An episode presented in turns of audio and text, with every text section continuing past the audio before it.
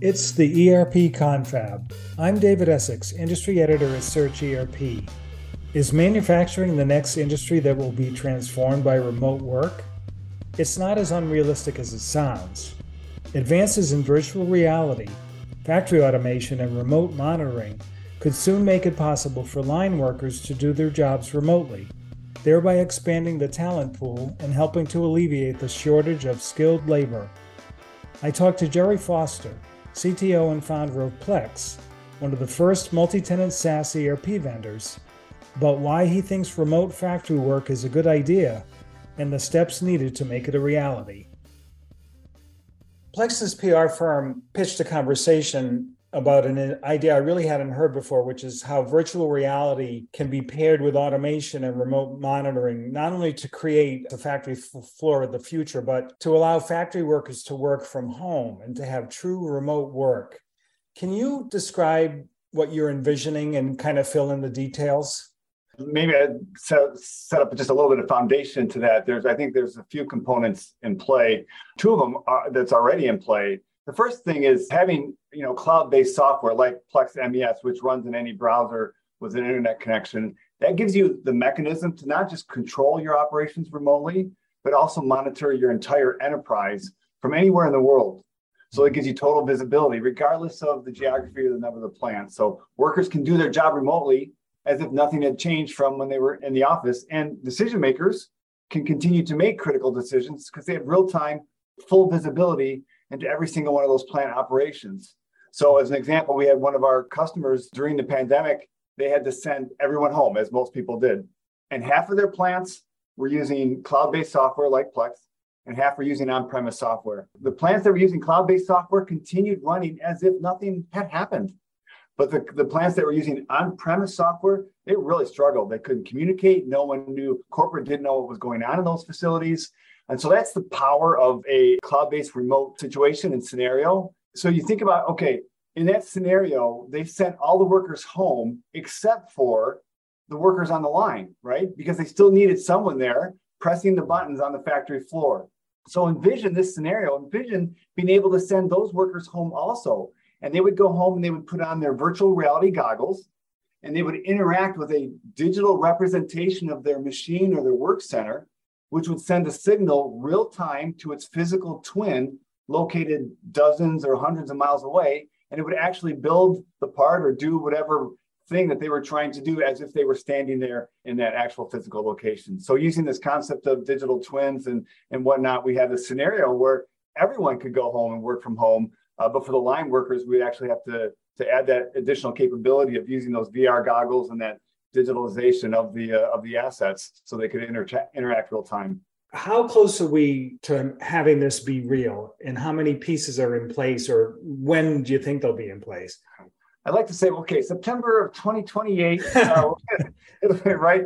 When you talk about a, a situation like I just uh, mentioned, there's a number of technologies in play and so each one of those are going to happen in a step by step basis, right? Some of those things will require implementing like 5G at your facility. Some will require you to upgrade your, your network or your machines. And some of that will require implementing a cloud based MES. So there's technologies along the way that have to happen and are happening right now. Then being able to pull all those things together is what's going to actually enable the, the kind of the nirvana scenario that I, I, just envisioned a few minutes ago. I think just based, this is just purely finger in the wind kind of guesswork. I would expect to see functioning prototypes probably in the next five years.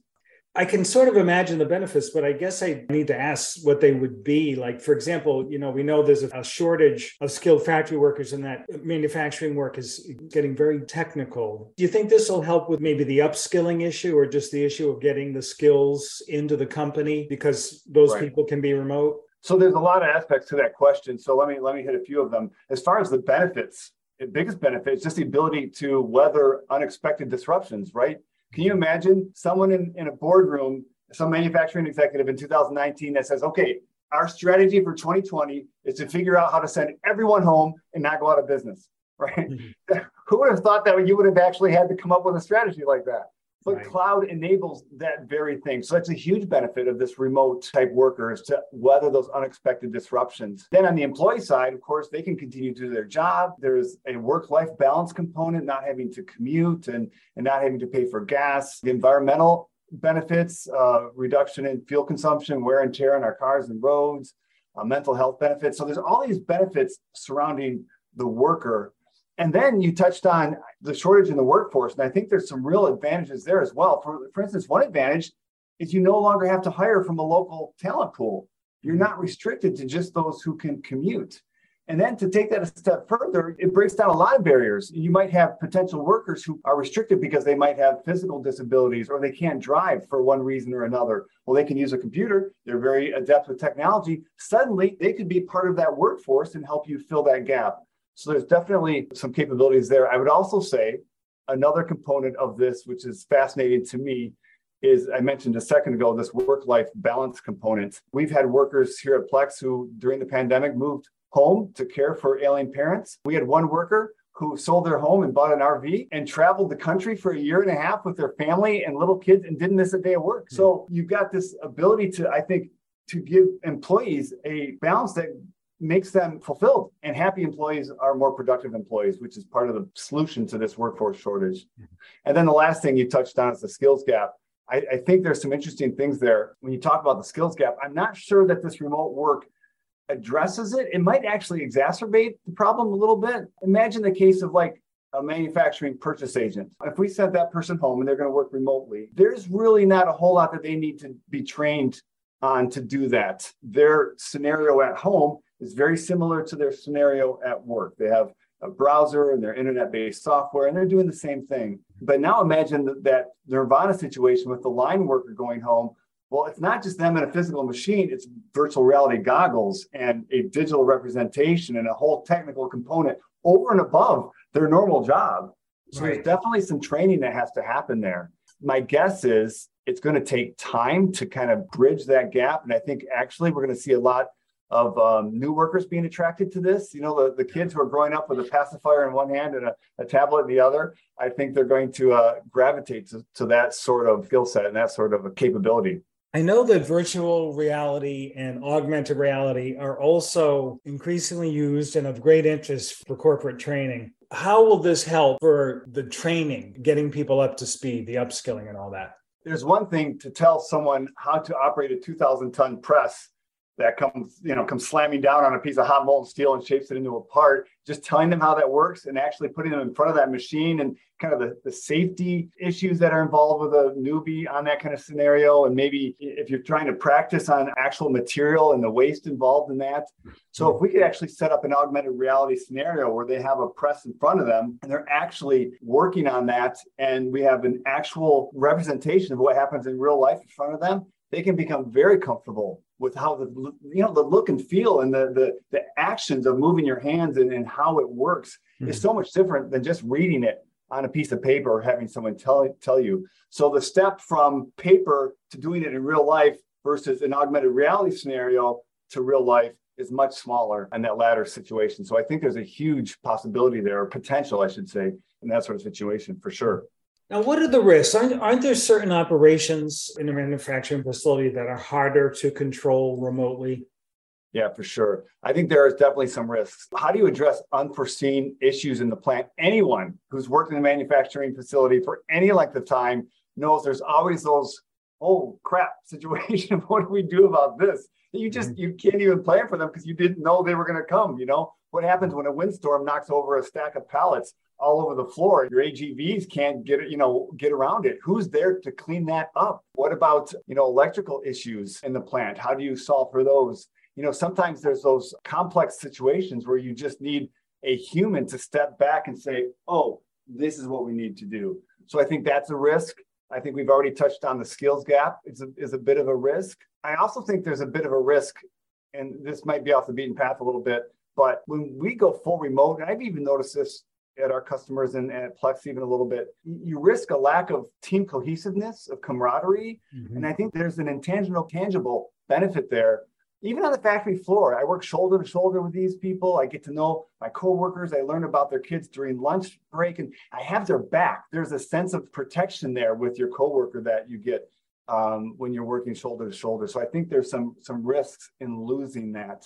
There are definitely operations that are harder to control remotely. And how do you? It's harder to automate, you know, a multi-step process or complex production scenarios um, changing out tooling from one job to another can be difficult. So I think there's definitely going to be a long tail to some of those some of those use cases getting those ironed out. I think there's some basic use cases that we'll be able to tackle, but some of those complex ones are just going to have to be solved over over time. Do you have any advice about how manufacturers can try to get their minds around deciding which functions can be done remotely? Maybe it's too early to say, but are there certain characteristics of things that can be done remotely versus ones that can't and that's how they can sort of analyze the situation as they decide whether they even want to try to do this remote work. Right. It's a journey. I think it is kind of hard to say. There's lots of learnings along the way. You just don't jump into the deep end, right? You're like, what's the first step to this? For a lot of companies, the first step is just installing or implementing, not installing, but implementing some some cloud-based software just to get their users used to the fact that hey, I can do at home what I do at work. So maybe having accounting work from home for a couple days a week. There's very little risk there. And it's a step towards, hey, this is a remote scenario that I can play with. And, and then I think the next thing to think of is what are the economies of scale? What are the most basic repetitive tasks that we can automate? And then, then we automate it, we put robots and cobots in place, and then we train our workers to manage those robots remotely. And so that's the next step. I think there's just a, step by step process there. And you start with the easiest. What can you have, can you have immediate success with and go from there? Would you call this a metaverse application? I would, but I hesitate doing so because the term metaverse right now is so much baggage and it's getting beat up, you know, in the news quite a bit. And rightly so. There's so many obnoxious commercials and promises. But yeah. that's because that's where we are in the innovation cycle. We're in the hype section. And that's what you expect in the hype section. I've seen it over and over and over with all the technologies that we've been through. And that's where we're at right now. So I expect at some point, as we enter into this trough of disillusionment part of this hype cycle, eventually we're going to kind of level out a little bit and we're going to actually see some real use cases take hold that are actually productive in their implementation. What about the technical hurdles? We talked a bit about some of the people issues. And I think you mentioned 5G earlier and some technologies. Can we kind of revisit that? Sure. What are some of the technical things that people need might need to put in place to really make this feasible? So I think the thing to remember here is when you talk about metaverse, the metaverse itself is not a technology. So you don't say, I'm going to go install the metaverse. It's a collection of technologies, right? And those technologies have to work together. and we know how that goes sometimes. But we have to get these complex technologies like digital twin and 5G virtual reality, spatial technology, even artificial intelligence a, a, bit. Those things all have to work together. And those are the things that make up the metaverse. So there are definitely some technical hurdles there. And getting those things in place are going to be key to helping make this happen. So, you know, setting up a digital twin or, or, make, or implementing 5G in your facility, each of those is a step towards uh, making this more of a reality. I think there's also a couple other infrastructure issues, high speed connectivity everywhere. And that's becoming less and less an issue. But I live out here in the boonies and we just got high speed internet last year. I mean, yeah, last year, last summer. So there are some places that you want to send your workers home, but when they get home, they're like, I can't, I can't do what you need me to do. So that's a that's technical hurdle. Um, a power grid that's bulletproof, that's a hurdle. So some of those infrastructure and utility issues have to be resolved as well. I see. So I guess the typical factory, and I honestly I haven't been in one in a little while. Um, they tend to have their own backup power, so they're not really at risk within the factory of losing right. power for any length of time.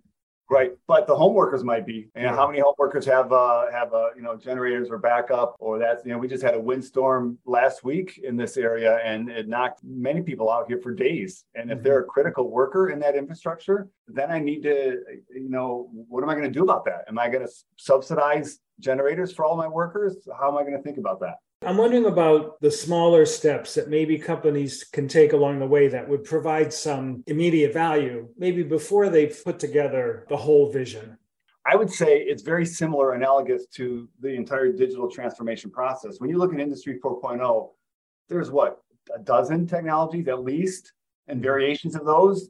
That you could bring in in-house or into your factory to help improve your processes. You don't just drop all those technologies on the floor and say, all right, our industry 4.0 transfer, transformation is complete. You know, everybody's awesome. Mm. It doesn't work that way. It's okay. I need to, I'm, I, I have a scrap problem here, so I'm going to install a quality management system.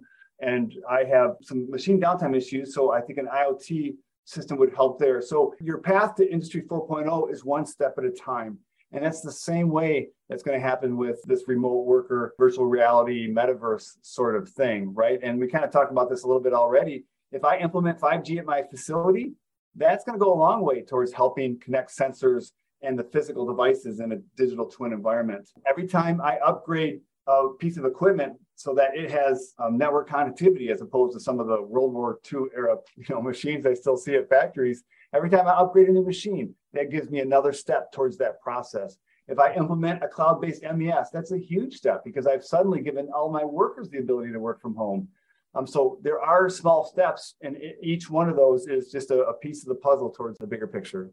What is Plex specifically doing to make this possible? Do you have this enabling of remote factory work? You, is that is that part of your software development or even your roadmap for your products? Great question. I would look at it just a little bit differently. I would say as a cloud-based software, enabling remote factory work is inherently part of what we already offer. So the ability to do work remotely is an advantage that Plex customers have had for, for almost 20 or over 20 years actually.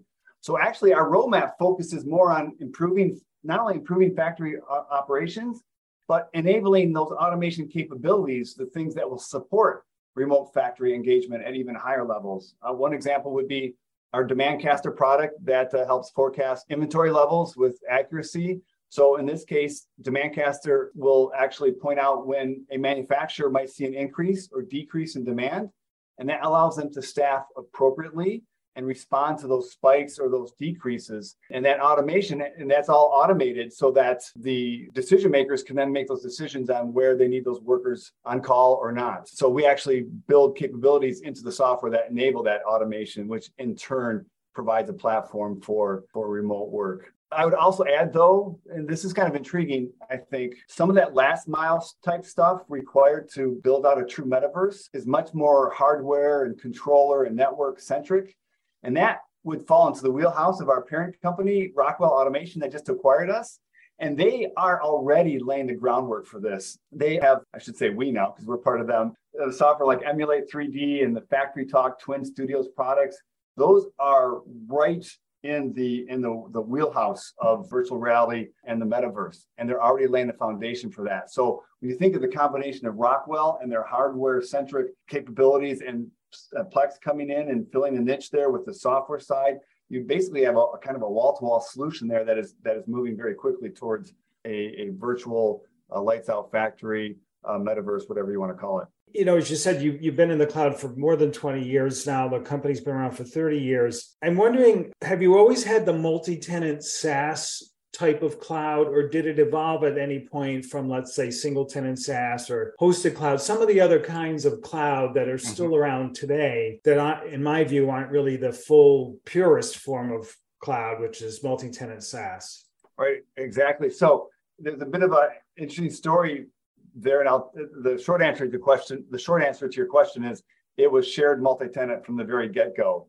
because back then there was no cloud, private, hosted, or otherwise. So things like single versus shared tenant really didn't even exist. We built our own private cloud, one of the first enterprise systems in the world to do so. About 2000, 2001, right in there, along with Salesforce. I think uh, they did it at the same time, although I always say we probably did it a couple months earlier than they did. So we were we were very much on the on the leading edge there. And the interesting thing there is, obviously, if the company's been around 30 years, we didn't start in the cloud even before we built our own our first system was a Unix system with dumb terminals, right? Those dumb green screen terminals. Mm-hmm. And so we were used to this notion of we would make a change on that central Unix server, and all those terminals throughout the plant would automatically reflect that change. Mm-hmm. And then in 95, right when the company started officially, we broke off from a forging company, started our own company. Windows 95 was there, client server was all the rage. So we built a client server system, and it was awful because this concept of uh, a, making a change at a single location was gone. We had to implement, whenever we made a change, it had to be installed in every single PC at every single location in the entire plant. And we were like, this is crazy. I, this is really hard.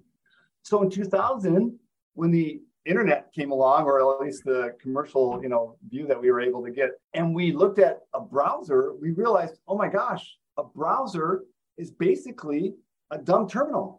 All it is doing is is rendering what you push to it from a central web server. And we were like, oh my gosh, we have our central deployment mechanism back.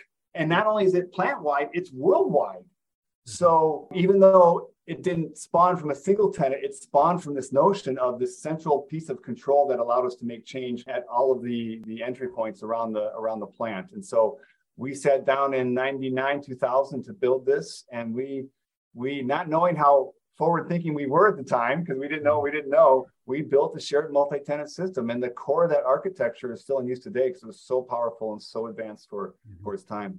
I think an analyst or two that I've read in recent years have, have noted the irony of this kind of cloud. It's like a throwback. Yeah. In fact, I've got a slide when I give presentations. If you think about every 20 years, 20 or 30 years, back in the, was it 60s, you had these timeshare computers, right? You had these centralized servers and the, the VAX and all that stuff. And then we moved to client server. And then 20, 30 years later, we've moved to cloud. And now where are we moving? Kind of back to the edge, right? We're talking about edge computing and edge AI. And, and so there's always this, there's this 20 to 30 year cycle of centralized at the edge, centralized at the edge. It's just kind of interesting. Regarding multi tenant SaaS, especially for manufacturers, I've been really given the impression by some of your competitors who I it's fair to say have struggled to get their manufacturing customers to move to multi tenant SaaS. So I'm thinking of SAP primarily, and there's a few others. They held back by their customers' need to continue running the factory systems, including the MESs, the manufacturing execution systems, and probably the ERP itself on premises because those systems need to be a highly customized and that maybe it's easier to integrate them with the factory automation systems and, right. and the other machines. How does plex view that issue since your products do run on multi-tenant saas right. and have for years? It's a great question. So i'm going to split that into, into two parts if that's okay. The, the mm-hmm. first part is this need to be highly customized right? So remember you've got decades of isvs making a living with customizations and then make a killing helping you through the patches and upgrading so of course, there's going to be very strong pushback in the SAP ecosystem against a platform that sort of cuts out that business model, right? Plex doesn't have that baggage. Being cloud-based, we're versionless. Every single customer we have is on the very latest version of the software at all times. Mm-hmm. So they're always up to date and don't have to worry about patching and upgrading. But the truth is, there are sometimes customizations needed, and we handle that three ways. We have a standardized REST based API that uh, our customers can access. We have our own internal extensibility option where customers can build their own applications and write their own SQL to support it. And then the customer can petition us to add those customizations into the product, which we at times do judiciously, right? Being highly customized, I think, is a throwback to different models. And we've addressed that through our extensibility because it, it is required. I just want to touch briefly on the integration with older systems. It is a valid point, but I would say, you know, we have a full set of APIs integrating with factory automation systems like the older systems. Mm-hmm. And like I said, we have a full set of APIs for those situations, whether you want to go in the direction of, say, an older corporate ERP or maybe down the direction of the shop floor with those older systems. But what our customers do, and is really no different than the SAP world, is if if that older system can't communicate with our APIs, they would simply write a piece of middleware, an orchestration solution there where that solution actually integrates however that older equipment needs to be on one side and connects to our standard AP, APIs on the other. So we can communicate that way with the older equipment on the shop floor. The other day, SAP at TechEd announced uh, a low code, no code tool, which is something that a number of ERP vendors have introduced. Do you have one? Are you thinking of introducing one? We've had one since uh, about 2007. And it was actually the second solution that I mentioned in, in the previous question about how we address those customizations. It's called VisionPlex. Mm-hmm. It allows our customers to build their own screens completely mm-hmm. native in the application without having any coding capability uh, requirements to that.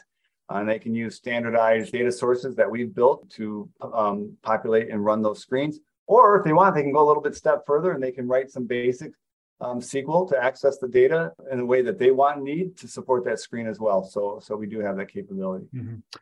Well, and I guess it's great that you've had that experience because I have to say when I when I hear these announcements from the other ERP vendors, my journalistic skepticism hat comes on and I think really non-technical users are going to do that. Really yeah. this is going to make them do that and it's going to open up the development world. It sounds too good to be true and I'll admit I haven't tried to use any of these tools yet, but it sounds like a variation on things that I've heard off and on over the years, like uh. I don't know, business process management, workflow tools, yep. you know, the diagramming yep. and all that.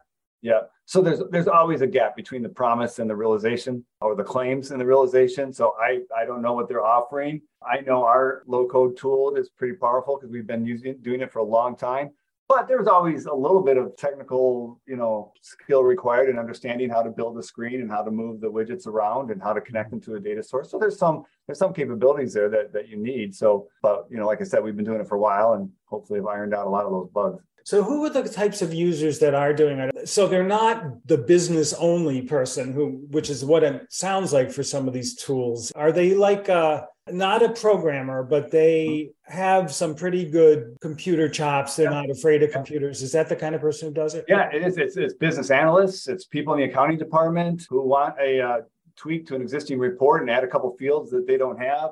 Sometimes some of the some customers do have an, an IT group and, and they want to see reports or screens in their own way, in their own format. And so it's a, it's across the board. Yeah. Well, Jerry, this has been an interesting conversation, and I, I thank you for your time for joining us today. David. Yeah. Great, David. Thank you.